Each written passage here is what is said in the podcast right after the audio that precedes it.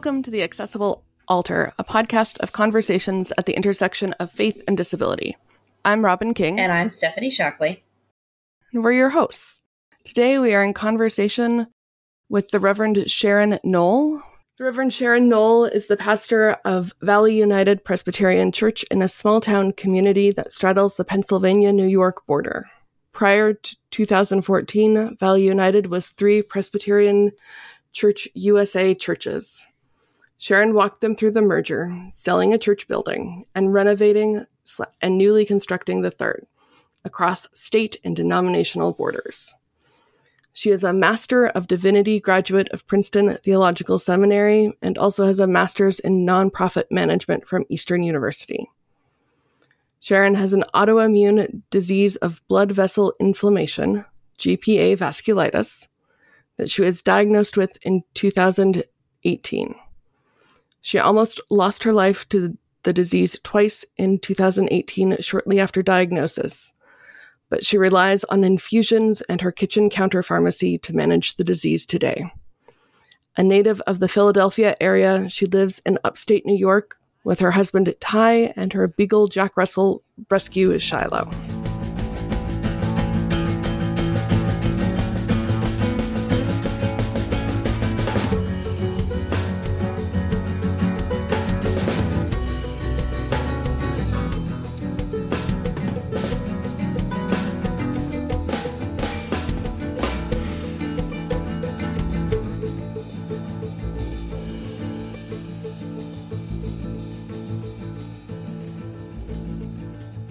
Sharan, welcome to the podcast. Thank you for having me.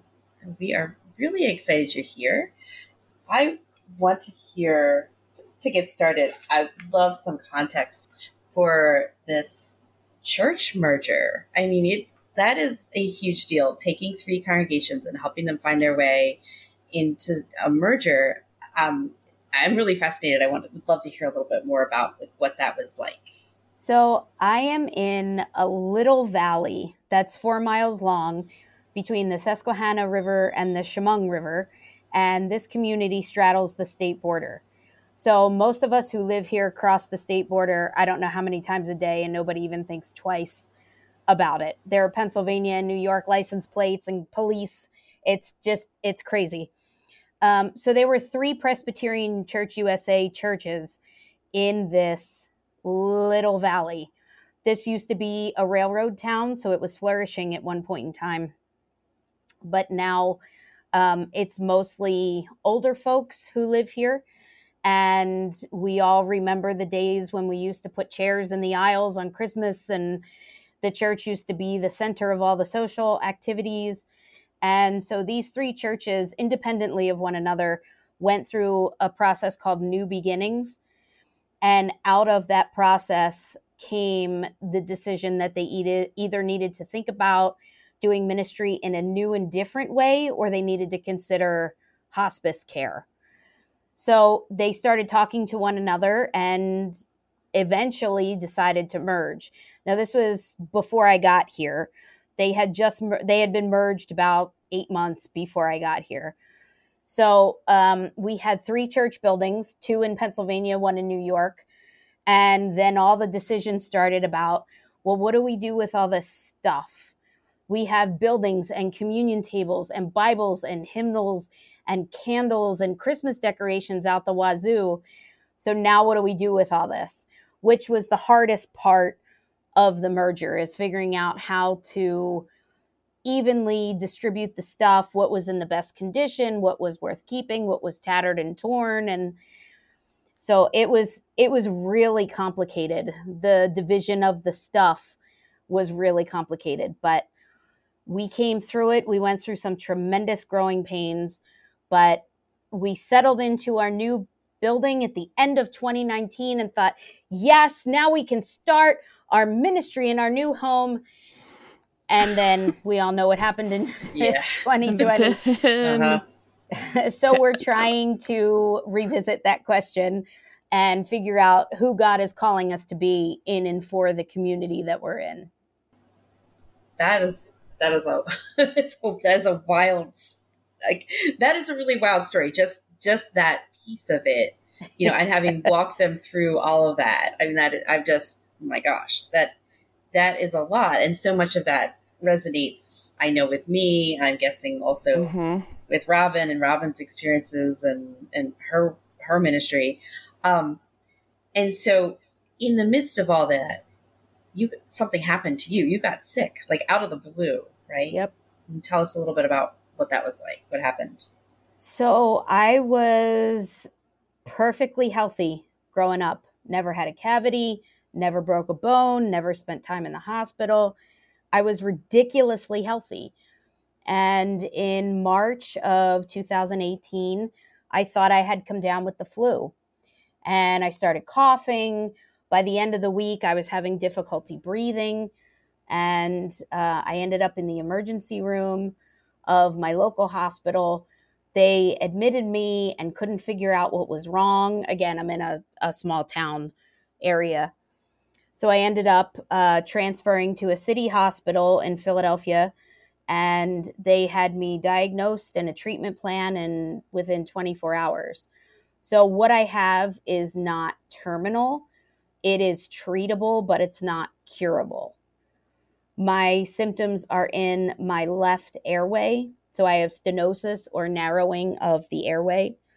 Um, I had a stent put in last year with the hopes that the scarring would form around the stent and therefore leave the airway scarred open. And that seems to have worked well so far, knock on wood. Um, so I'm considered in remission, which doesn't mean the disease is gone. It just means it's in the back, it moves from the foreground to the background until it decides to rear its ugly head and flare again. But that first week I got sick, um, I ended up in the hospital two days before Palm Sunday. So I oh, missed God. the entirety of Holy Week in 2018. And Lent is really long when you don't get the bursting forth of joy of Easter on the other end. I can I can speak truth to that.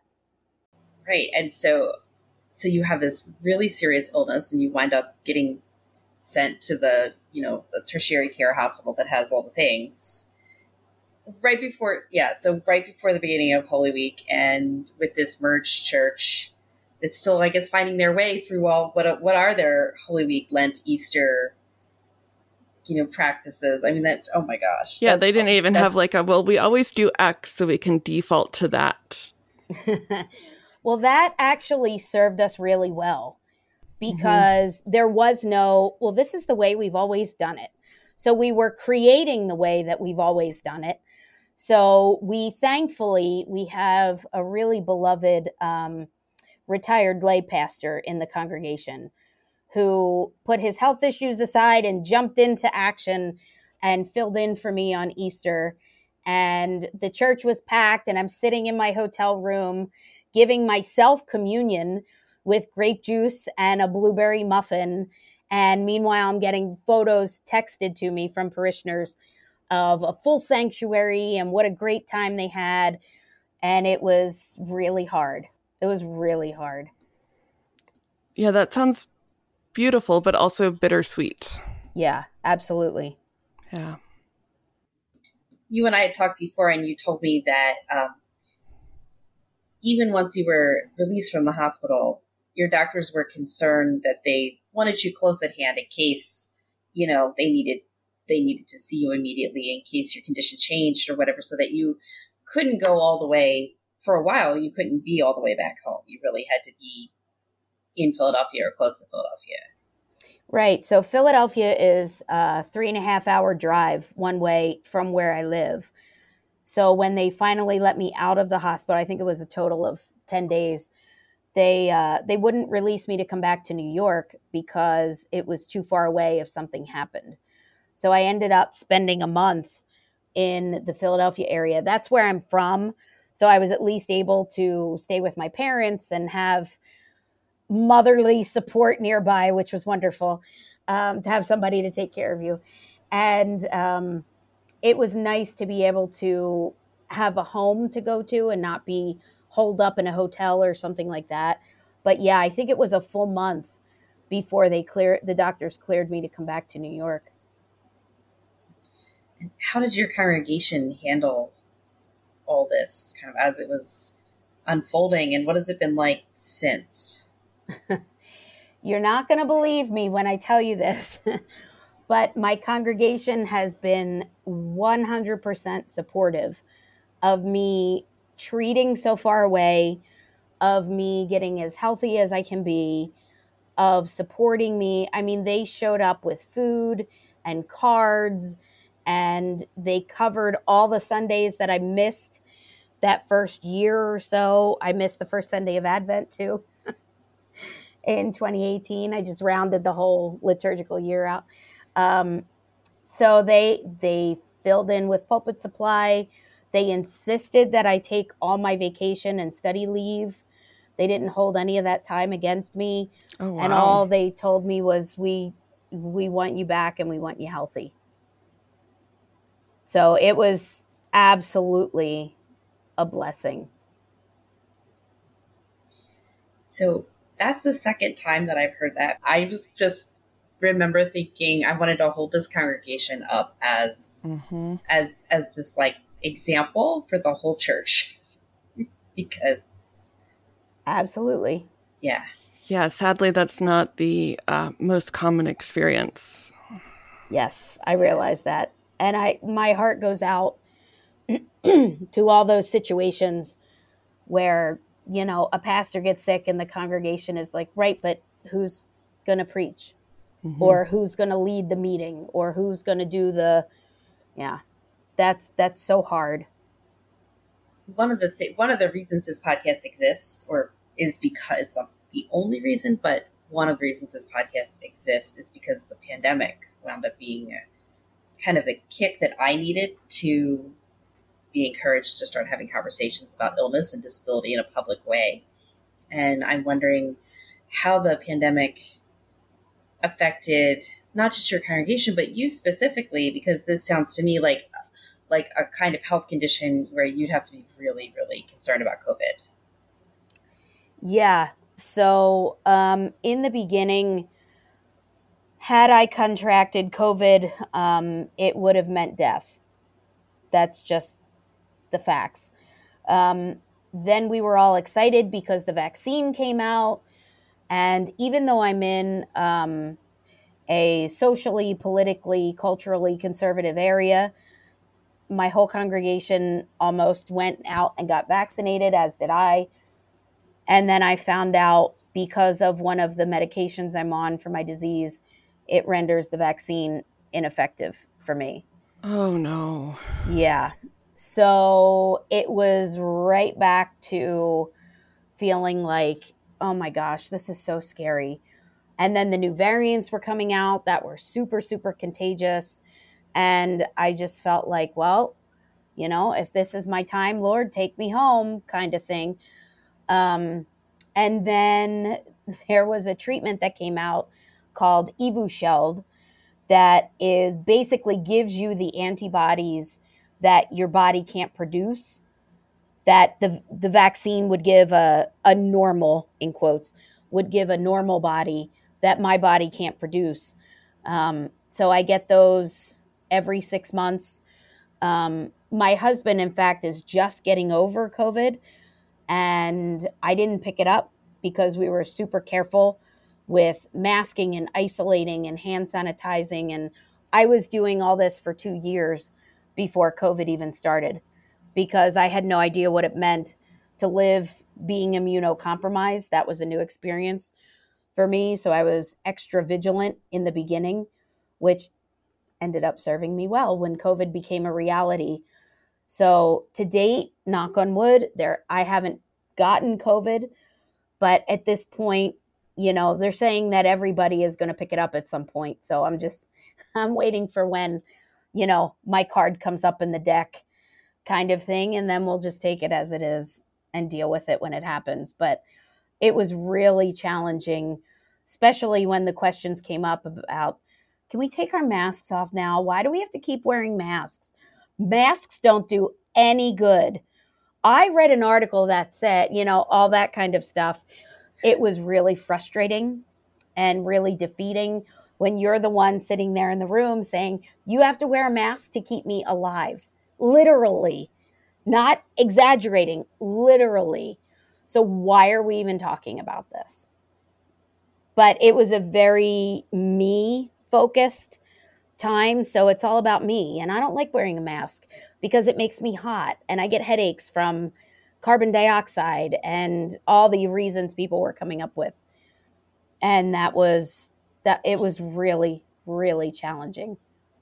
Because you know, I missed that pandemic class in seminary. So You didn't sure have that one? I mean, the Episcopalians no. totally did. No, we didn't. no. Say, I'm sure someone is writing it, but yeah. Yeah, we, we skipped that class too, or I don't know. I wasn't. I I must have been somewhere else on that one day in pastoral theology class or something. Because no idea.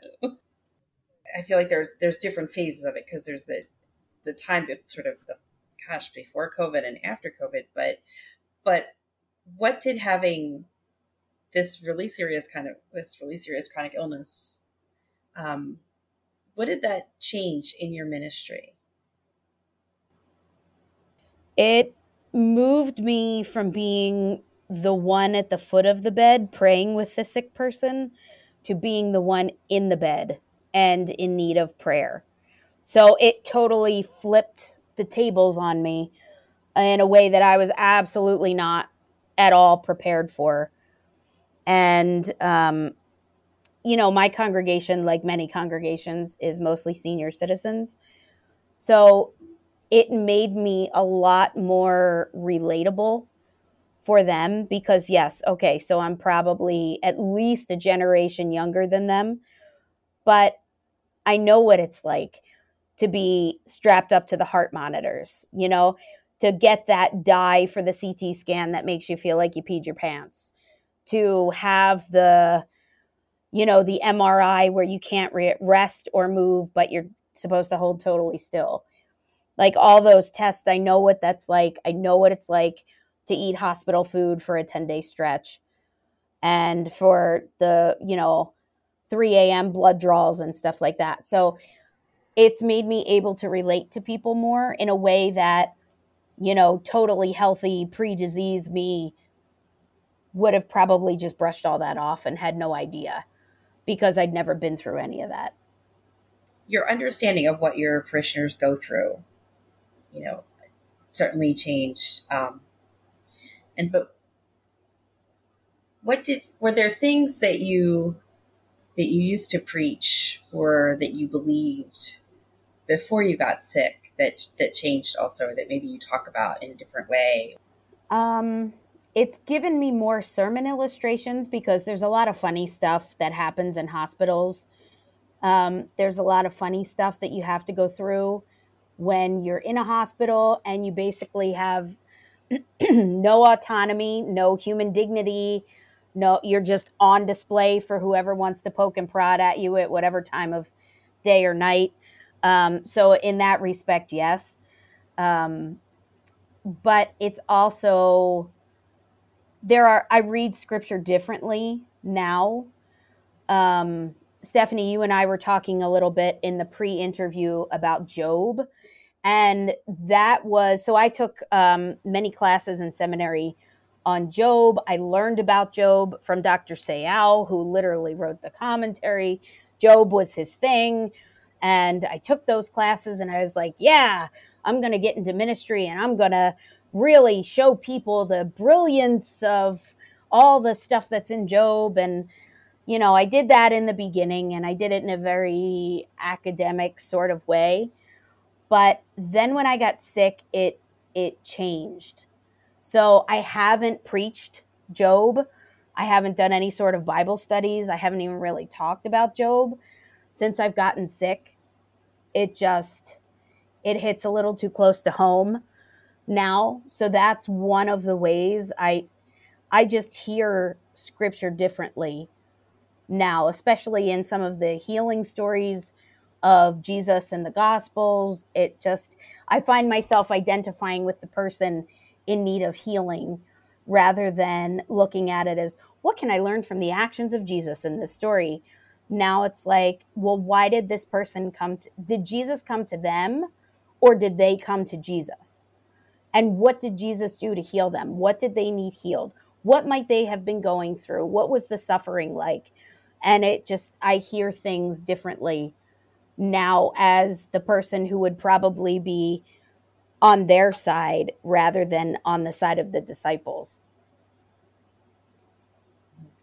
Um, we did a Bible study back in, in like in May when we took a look at um, well not just the healing miracles we took a look at some other things as well but kind of from a different point of view than a lot of us heard growing up because when you're talking about an illness or when you're talking about disability you do hear those passages differently mm-hmm. um, and I don't I, I think not not all of our clergy you know realize that um, like for so one of the things you're talking about the point of view of the person who came to G- Jesus for healing. One of the things I look at a lot of times in those stories is the is autonomy because it's autonomy is so important when haven't always had autonomy or people have assumed they know what you need or they know what you're going through, and that I don't remember that ever being preached. Like Jesus asks and, people what they want, or they get to decide whether to come to him or not. Right. And touch becomes so important because when you're in the hospital, all the touch you get is clinical or diagnostic. They want to scan your bracelet, they want to check your IV, they want to draw your blood, they want to, you know, it's very clinical. It's not warm, it's not comforting, it's not loving. And so I don't imagine the touch of Jesus you know, if he touches someone to heal someone, it's not, you know, I'm literally going to put this ointment on your boils so that they go away and then I'll come back in 3 to 5 days and check and see. You know, it's not that. It's a loving touch, which is not what you get in a clinical setting. It's more of a a therapeutic, a healing touch than a curing touch, if that makes any sense. It's a depersonalized touch. Yes. Yeah.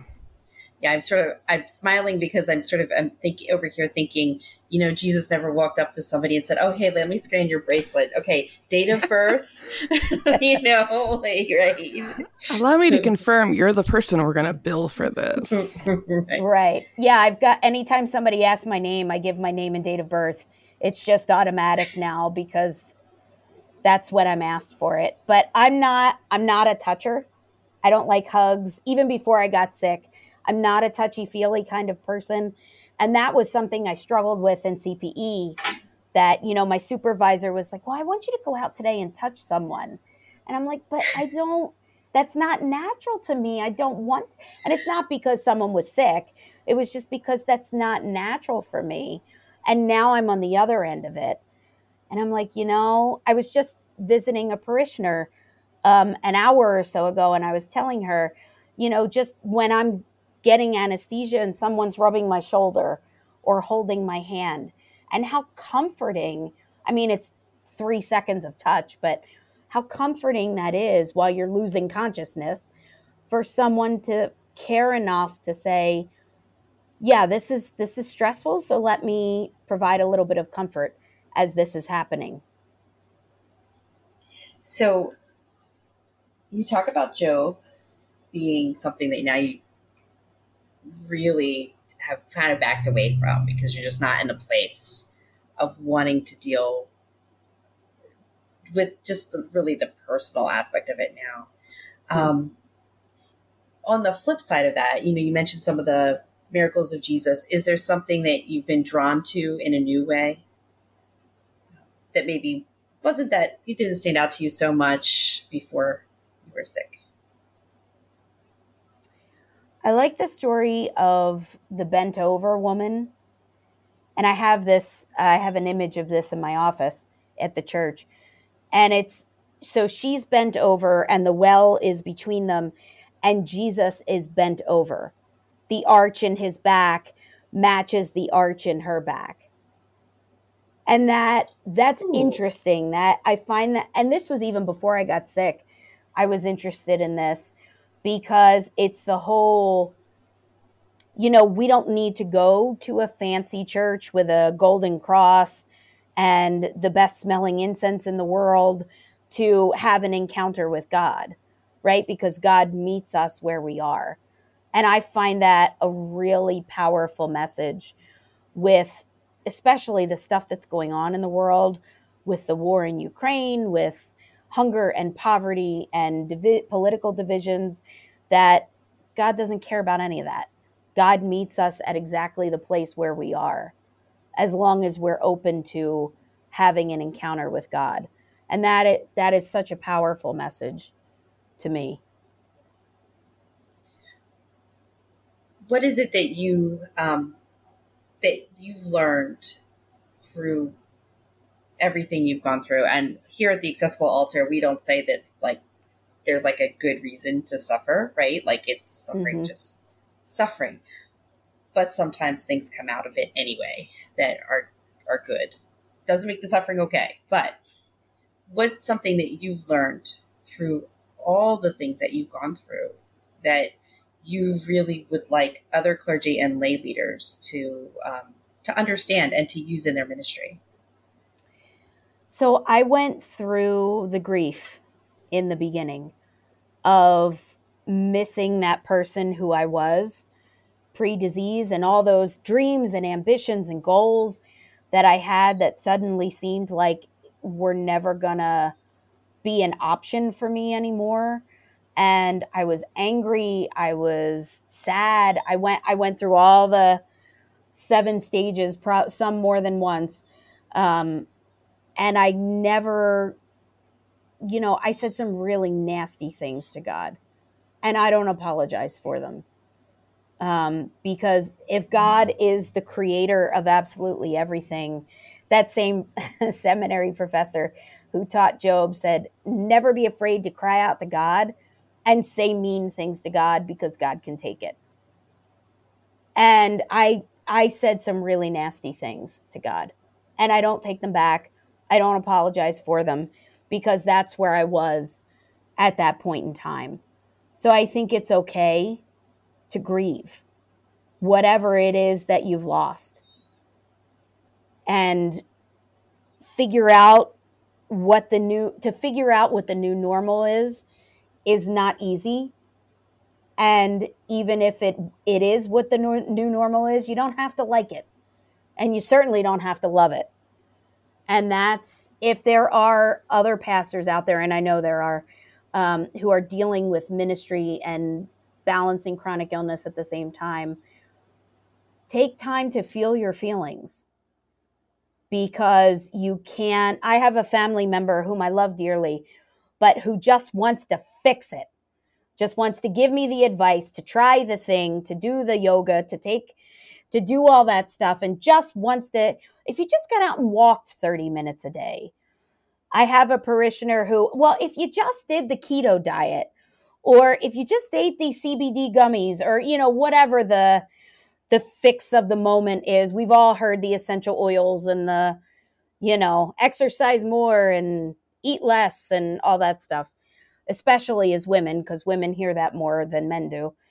Um, there is a lot of that that goes on, and I love this I love this family member dearly, but I tell her all the time, I said, stop trying to fix me. Just listen. And then at the end, say, that sounds hard. Good for you. Or something of that sort. That's all I want. That's all I want. And so if you are able bodied or you don't suffer from a chronic health condition or something like that, that's all we want is just to feel seen, to feel believed. How many of us go to the doctors and nobody believes our symptoms?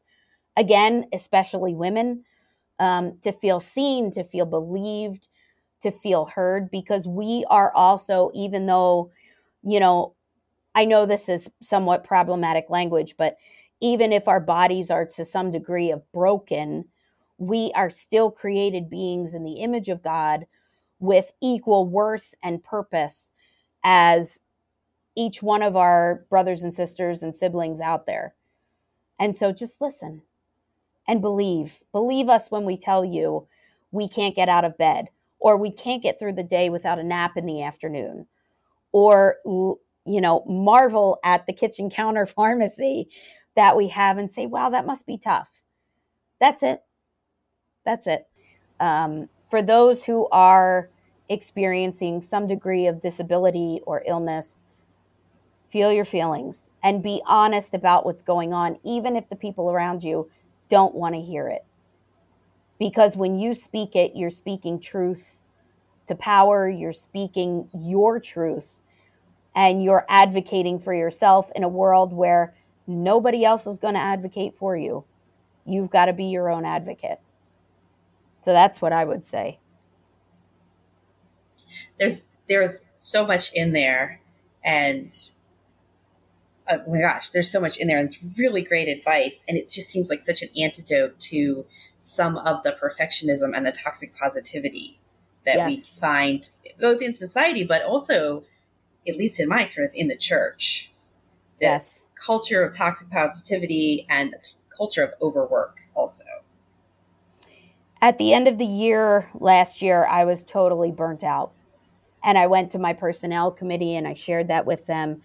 And I said, listen, this one day a week off nonsense, it's not cutting it for me. Nobody else who works full time is expected to do that with one day off a week. And let's not get into one day off, but also self care. Let's not get into that with clergy, but because that's that's the system feeding the monster. But um, I said I need two days off a week, consecutive days, and they just looked at me and went, "Oh, okay." And so now I have Fridays and Saturdays off, and it is a game changer. Now I have a day to do all my errands and cleaning and chores and all that stuff. And then I have a day for rest. And that is not a nice to have, that is a need to have for me. And they just said, okay. So I said, I am not available unless, you know, someone's dying for those two days. And they said, okay. So you've got you've got to advocate for yourself and speak speak your truth even if people don't want to hear it.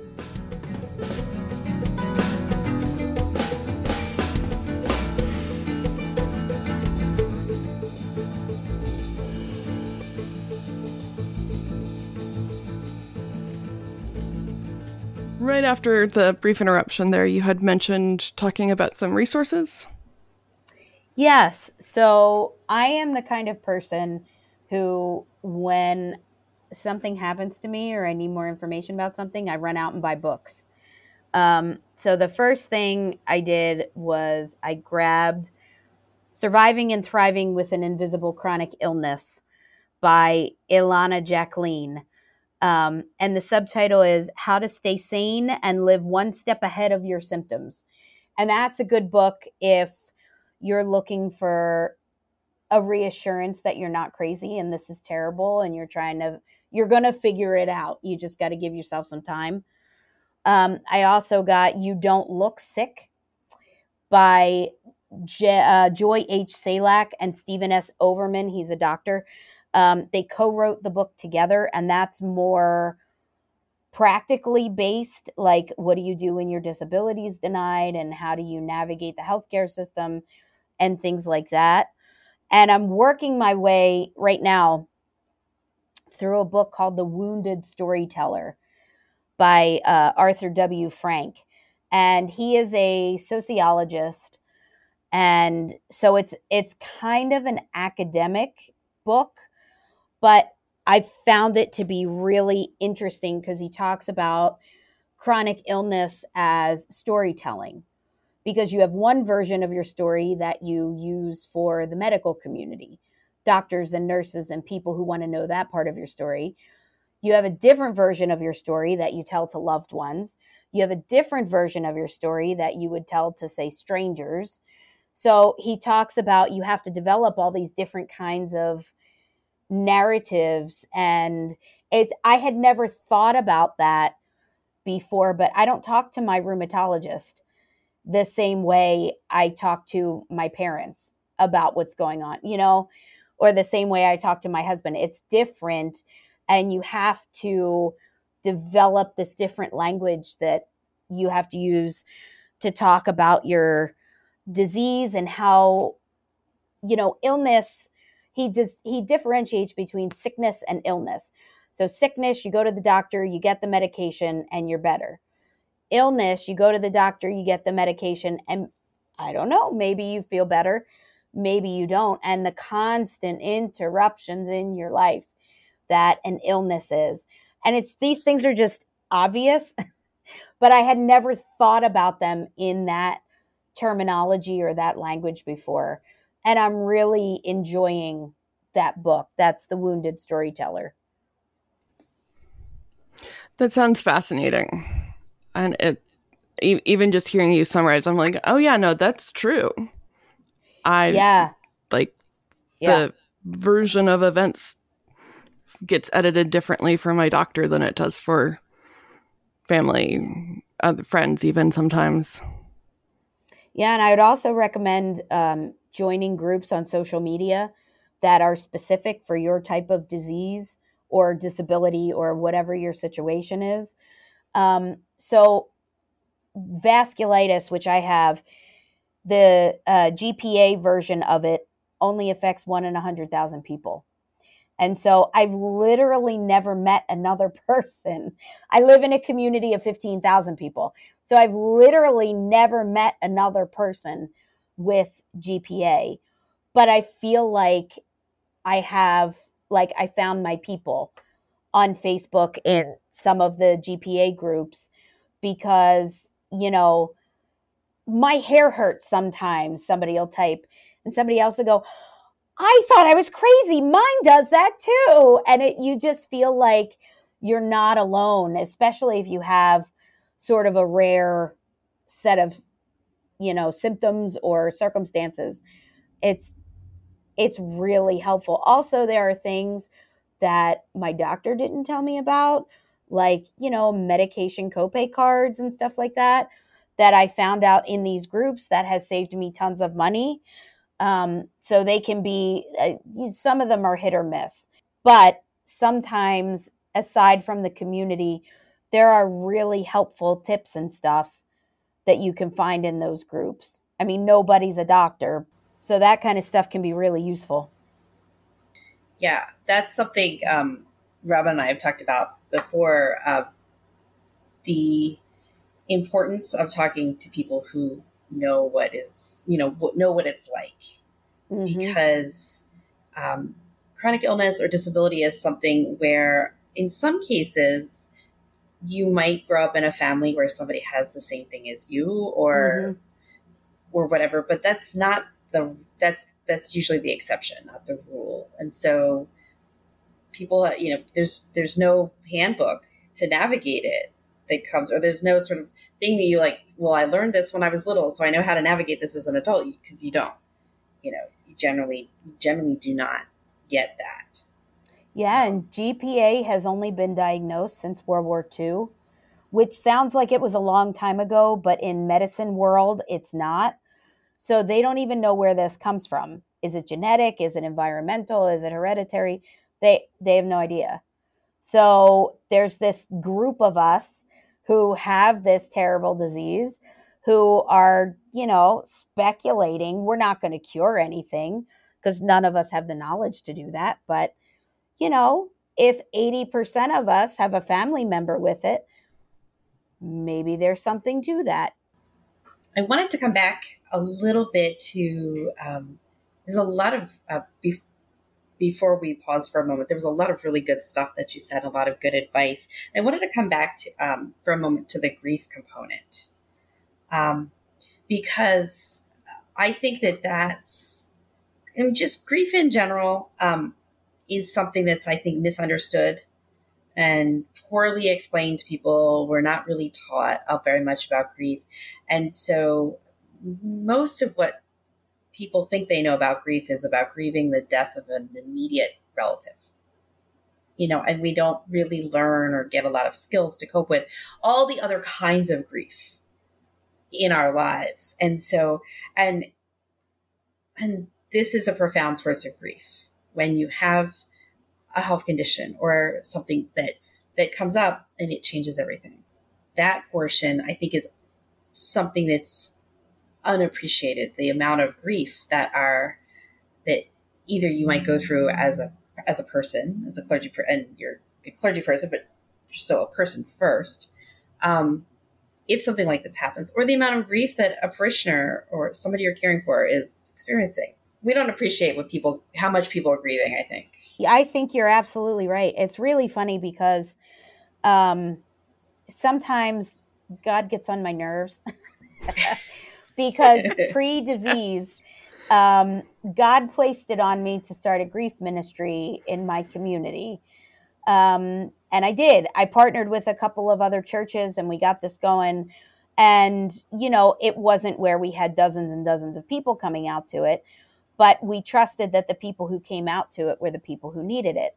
Mm-hmm. And Stephanie, like you just said, they were all people who had lost mother, father, spouse, child, that sort of thing. Um, and then I got sick. And I was able, as I was going through it, I kind of said, oh, now I'm bargaining. Now I'm in denial. Now I'm angry. And so I could identify, not that that was helpful for anyone but me, but I could identify the stages of grief I was going through as I was going through them. And, you know, now I watch TV and a character is acting out, and I'm like, oh, well, they're grieving the loss of, or they're grieving about the changes that happened when. And I see grief everywhere. And we don't talk about any of that. mm Not at all. And we should be because there's grief that happens when you lose a job. Right. Or even when you willingly leave a job. There's grief that happens, you know, when your relative across the country is sad. I mean, there's all kinds of stuff that comes into it, and we just don't talk about it.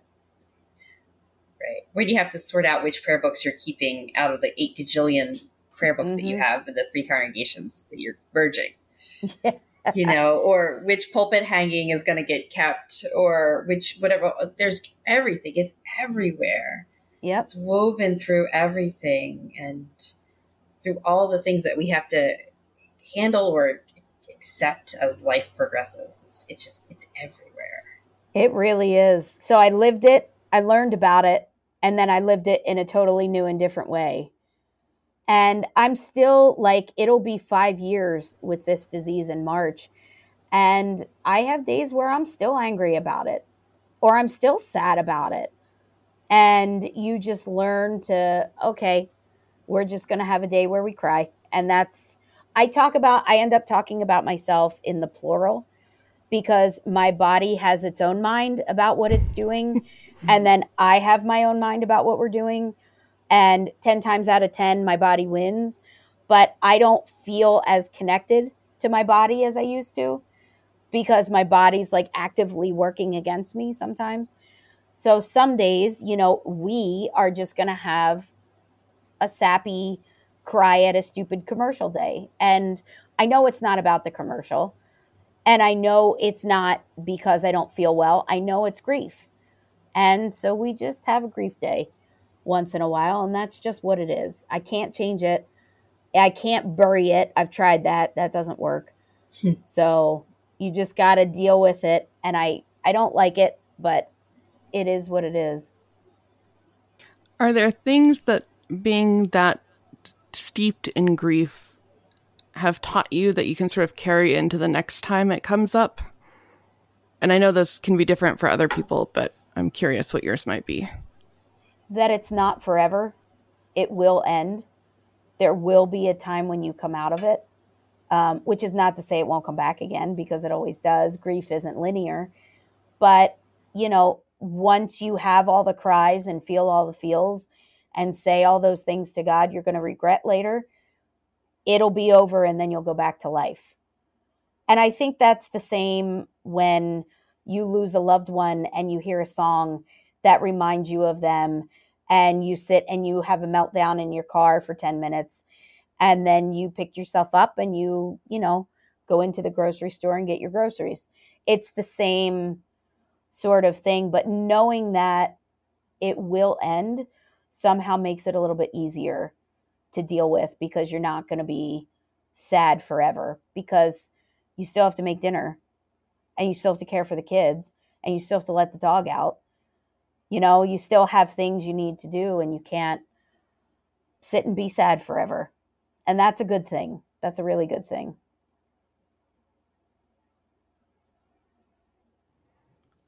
Is there anything that you think would have been helpful for someone to offer you or companion you in some way through, especially some of those first early bouts of grief, but even some of the ongoing ones? So, um, this disease cost me a marriage. Mm. Um, I'm sorry. six months. Thank you. About six months into it, um, when I so my husband at the time was 14 years older than me, so he expected I was going to take care of him when he got old and sick and feeble. And once the shoe was on the other foot, um, he checked out, and that happens a lot. I'm learning with women, especially um, there's a lot of women who end up losing a spouse or a partner or whatever um, when they're diagnosed. And I was on very high doses of prednisone at the time. oh my. And if you've ever been on high doses of prednisone, you probably see where I'm going with this. But it gave me the artificial courage to say the things I might not otherwise have been able to say to him and it would not that I would not have been able to do in order to end that marriage. It probably would have dragged on a lot longer and been unhealthy for me, for him, and for everybody around us. So I ended up being very thankful to prednisone um, for giving me the courage to say and do things that I probably otherwise would not have had.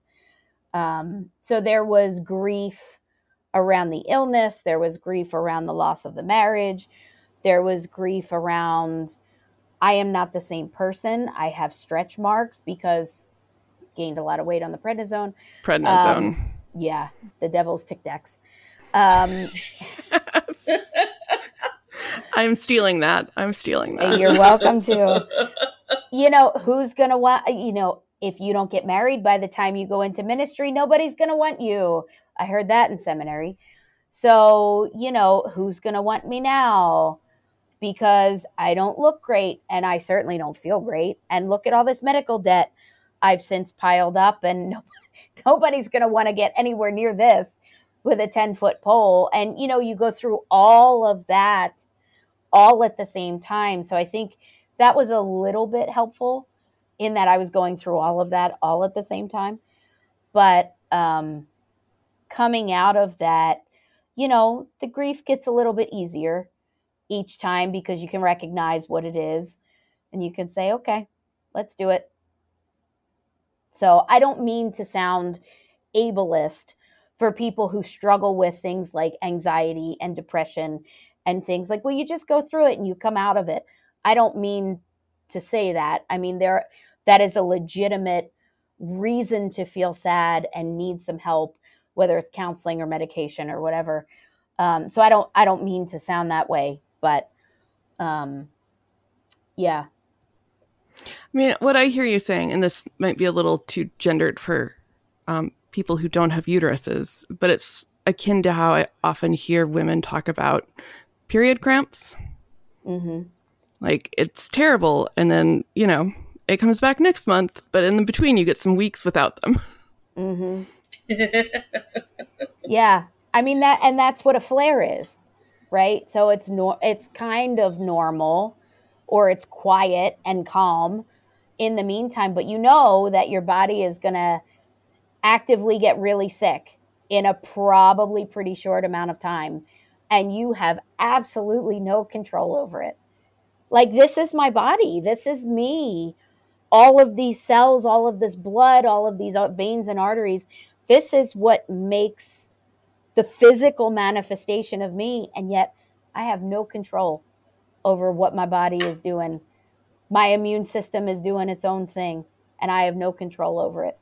And that's kind of a weird feel. That's a really weird feeling to feel in but separate from your own body. It's really strange.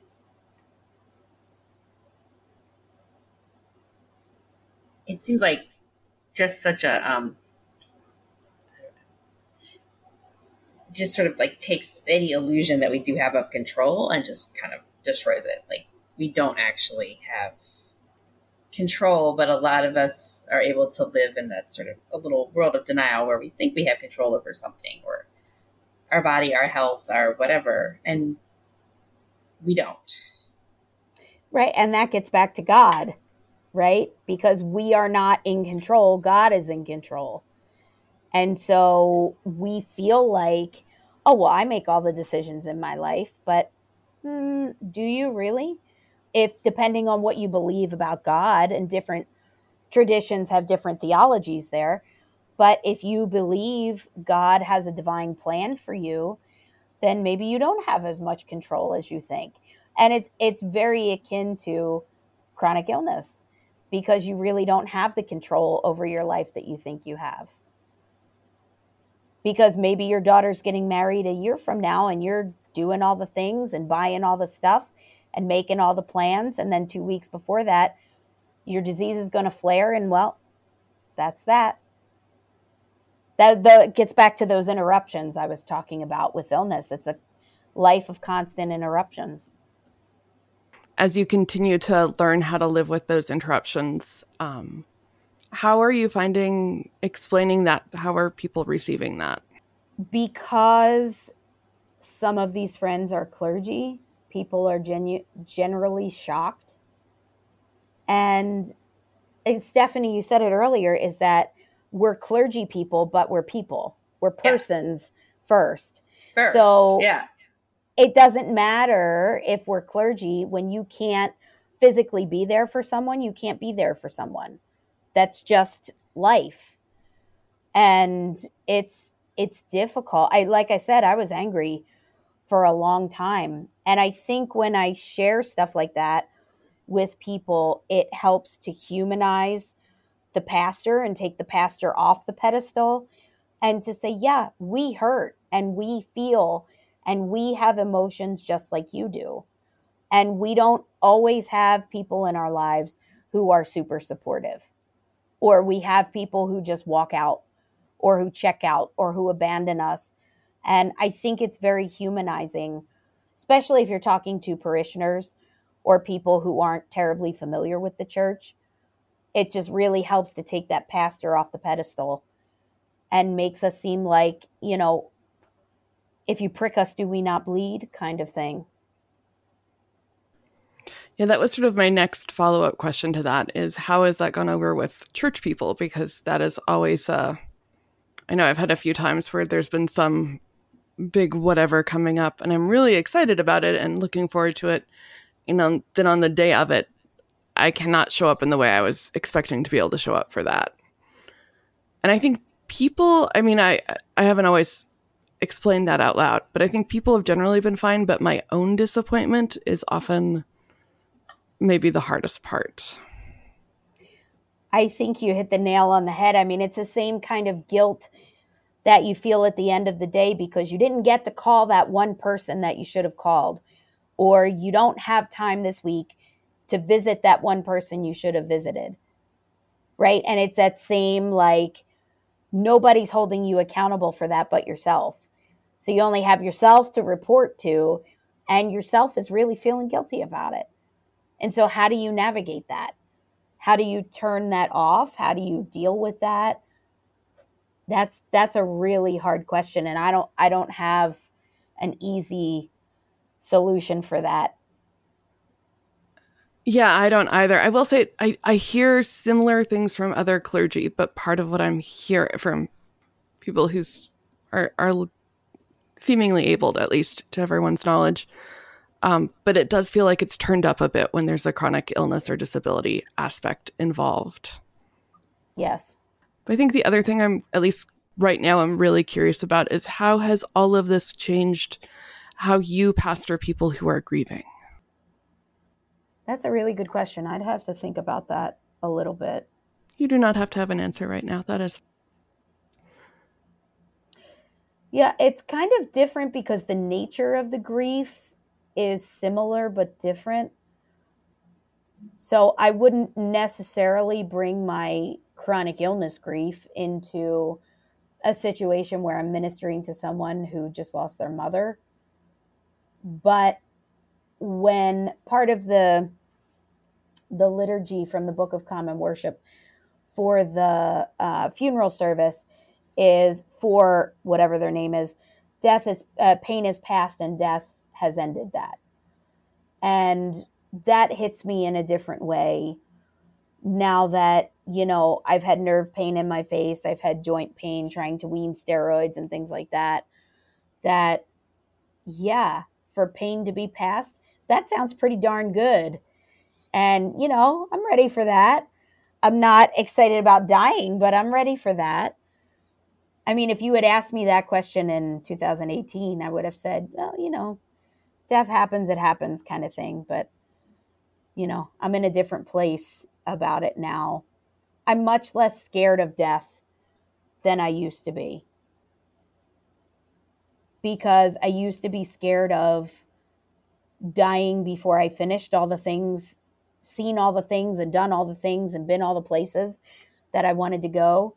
And now with chronic illness, I'm like, that might not be a reality. Even if I live to 152, you know, it just might not be a reality for me. And I've come to terms with that. So I'm much less fearful of dying than I used to be. And I don't know how that would be comforting to someone who just lost their spouse, but um, that's where I am at least. I feel like there's a vibe about that. I mean, I like when you're so when you're suffering or you're experiencing a crisis and the person providing pastoral care is someone who is where this is not their first rodeo in life and they have come to a place of certain kind of acceptance there's something about the way that reads that i think people find helpful you know if you would never even if that would be something you would never say because you're dealing with that person's situation and it's not about you in that moment um, the sense that you're not afraid of yeah. all the things that could happen. You know, people people pick that up. I think. Yeah, I would agree with that. Yeah. Like a sense of someone who's much more centered and and wiser than maybe they once, you know, maybe they were or maybe they would have been You know, it's again, not that not that that's a good reason for bad things to happen, but it's the like the meaning making. Yeah. The ability or the ability to to to you know connect with other people's suffering. Even if it's only like you know in your head, there's something about the way that that will come across. I think is comforting to others.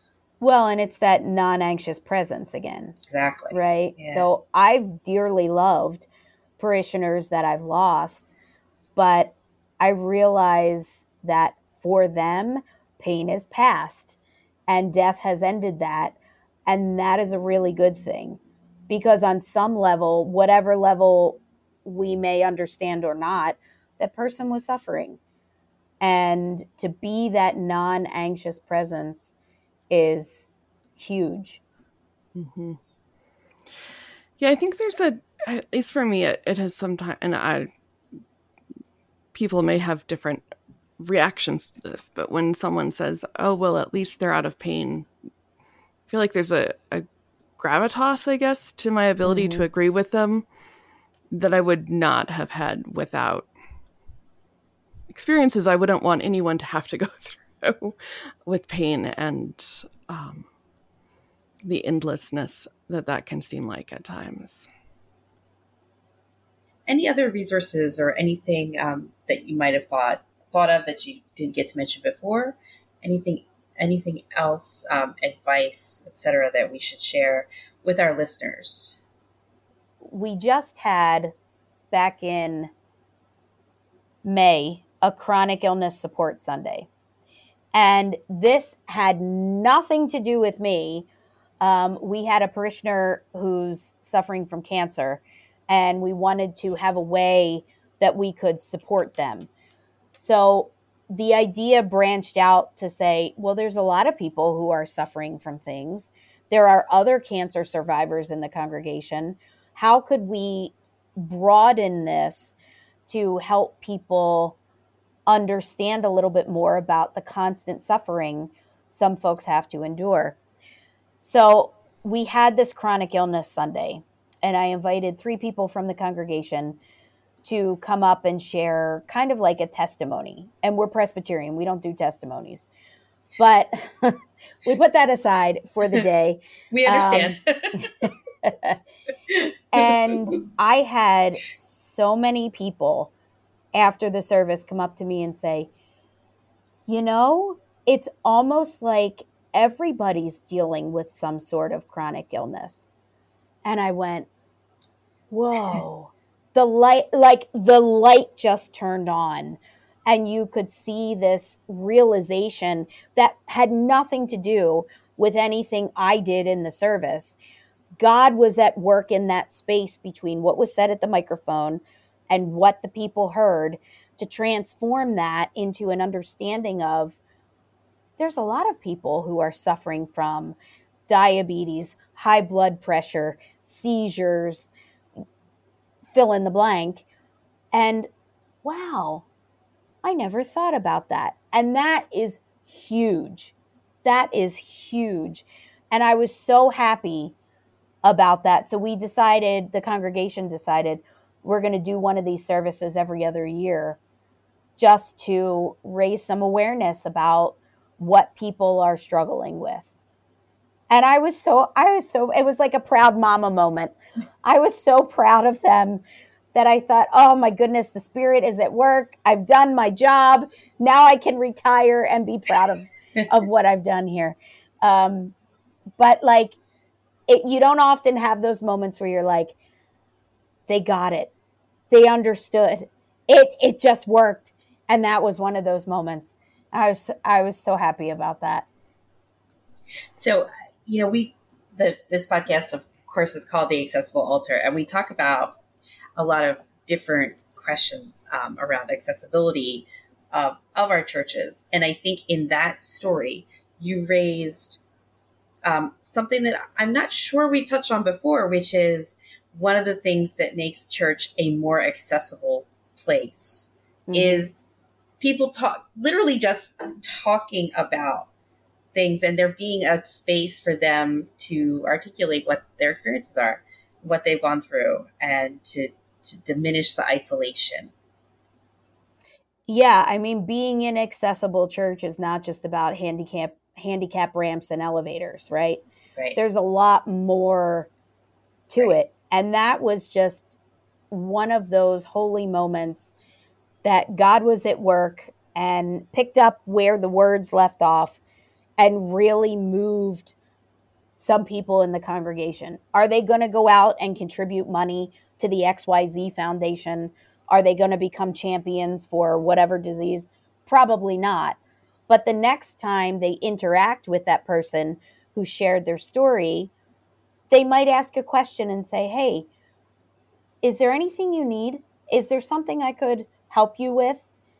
And that that's the definition of ministry right there. Absolutely. Or even the next time someone discloses a, an ongoing health thing, perhaps they will be better able to receive that as a story that doesn't need fixing. Exactly. Or even a thank you for sharing that with me. Mm-hmm. I mean, that's huge. That can that can mean the world to somebody who's suffering from something just to be seen and heard and acknowledged and appreciated for who they are because of their illness not in spite of but because of because that's that's part of who i am now yeah that's not the most interesting thing about me but that's part of who i am again thank you so much for all of your sure. time and you know effort to be with us here today and dealing with our technology uh, glitches. Um, mm, and thank you for the, over yet. we're working on it. Yeah, Thank you for the resources uh, that you share with us. We will link those. We'll put that. We have show notes, so your resources will be in the show notes for people to find.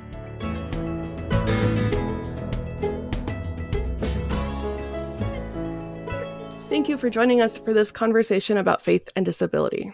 We encourage you to find local conversation partners to talk with and to remember the complexity of grief as you explore the intersections of faith and disability.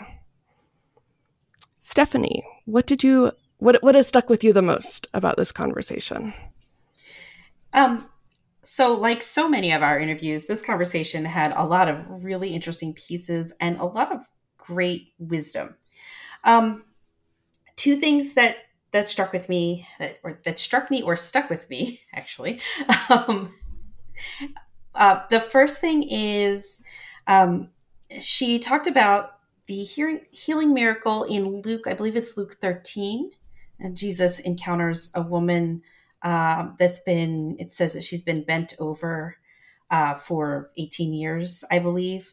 And um, Sharan talked about having an icon or a painting or something like that, an image of that encounter in her office where the the woman is sort of bent over one direction and Jesus is sort of um, encountering her and is bent over in the in the same arc as her, leaning towards her, and talking about Jesus meeting us where we are. Um, and I have never thought about that story that way. Um, and I I was happy that she raised it. I thought that was a really good uh, point and makes a, a, a, really good and really important point.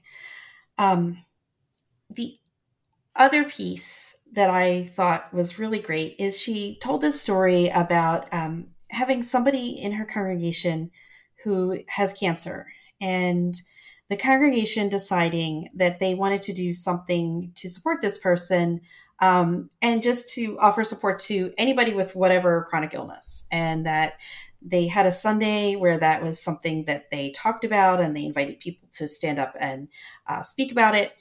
And that it really um, made a big difference for the congregation. Like people realized that there are a lot of people going through a number of different things related to uh, chronic illness, and also people felt supported in a new and different way. And um, I like that she told that story and the way that she felt the Holy Spirit was moving within her congregation um, when that happened, and how they're going to do it again in the future. Um, one of the things that immediately jumped into my mind when she was talking about it is I thought that is a kind of accessibility um, it's it's a different kind of accessibility. It is uh, a solidarity, the kind of solidarity that like helps you know that you're not alone. The kind of solidarity that gives you um, a sense of belonging rather than a sense of isolation. And I just thought that's something that can is a very um, accessible, just to use a word again, but accessible and possible thing for our congregations to do. Sometimes people don't realize that there's um, that they're not the only one going through something. So you can so use accessible were, a lot. It's one of our things. yeah, yeah, I know we use the word a lot, but I thought that you know solidarity is accessibility. When you mm-hmm. are not by alone, you it gives you um, more courage to do whatever it is you need to do. Yeah you know when you know that you, there are people that have your back or people who have been there.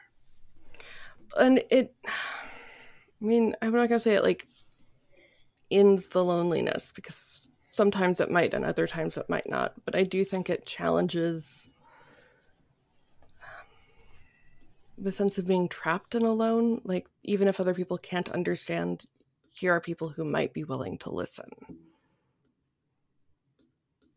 Which is significant. Yeah. I think I cut it out of the recording, but we did ask and they did not record that for people's privacy. Just so if you're going looking for that or thinking of doing that in your congregation, something to to also know about that. Mm-hmm.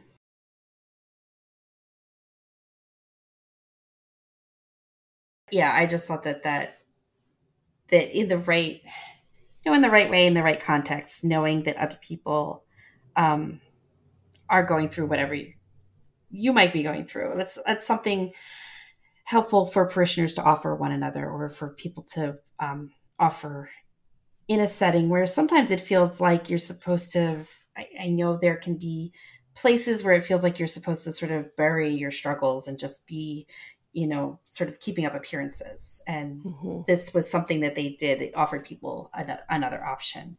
Um, and she you know she also mentions um, this uh, the thing of you know looking with even if it's just online even if it's not in person but looking for groups of people who are um, who are organized because they have whatever the situation is that's the same as whatever you've got going on.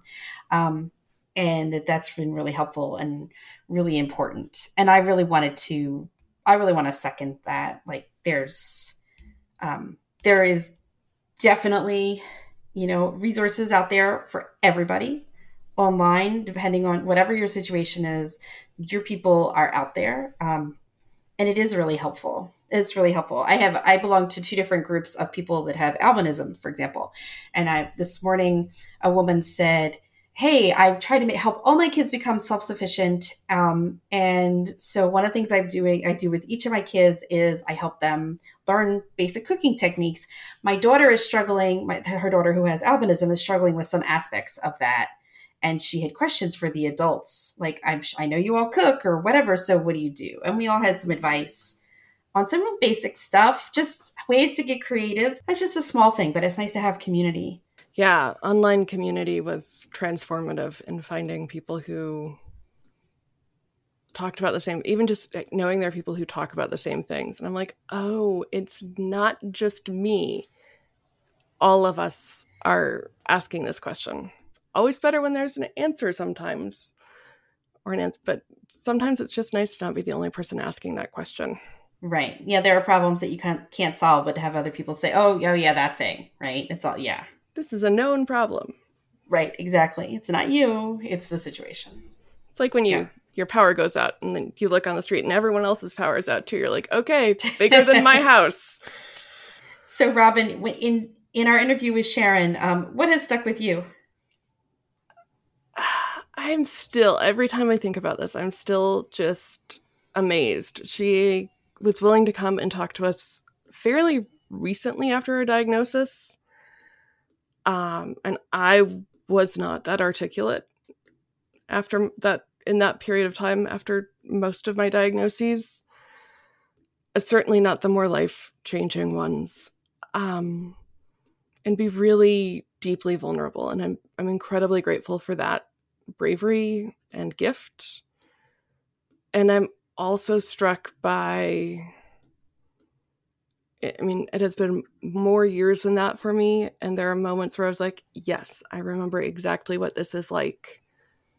And it is different now, but it is also still the same in a weird sort of time travel kind of way. Yeah, it seemed, I mean, she was diagnosed in 2018. And in in time when it comes to those kinds of things, that was not very long ago. You know, just like if somebody says that they lost somebody really dear to them, say four or five years ago, in grief time, that's like 10 minutes, right? Like it is, that is, it's very, it was very, very recent. Yeah. But yeah, the ability to come and talk about the deep grief of this which is so true and lasting. I'm so thankful. And then uh, her bio has the line about her kitchen counter pharmacy, and that just cracks me up every time.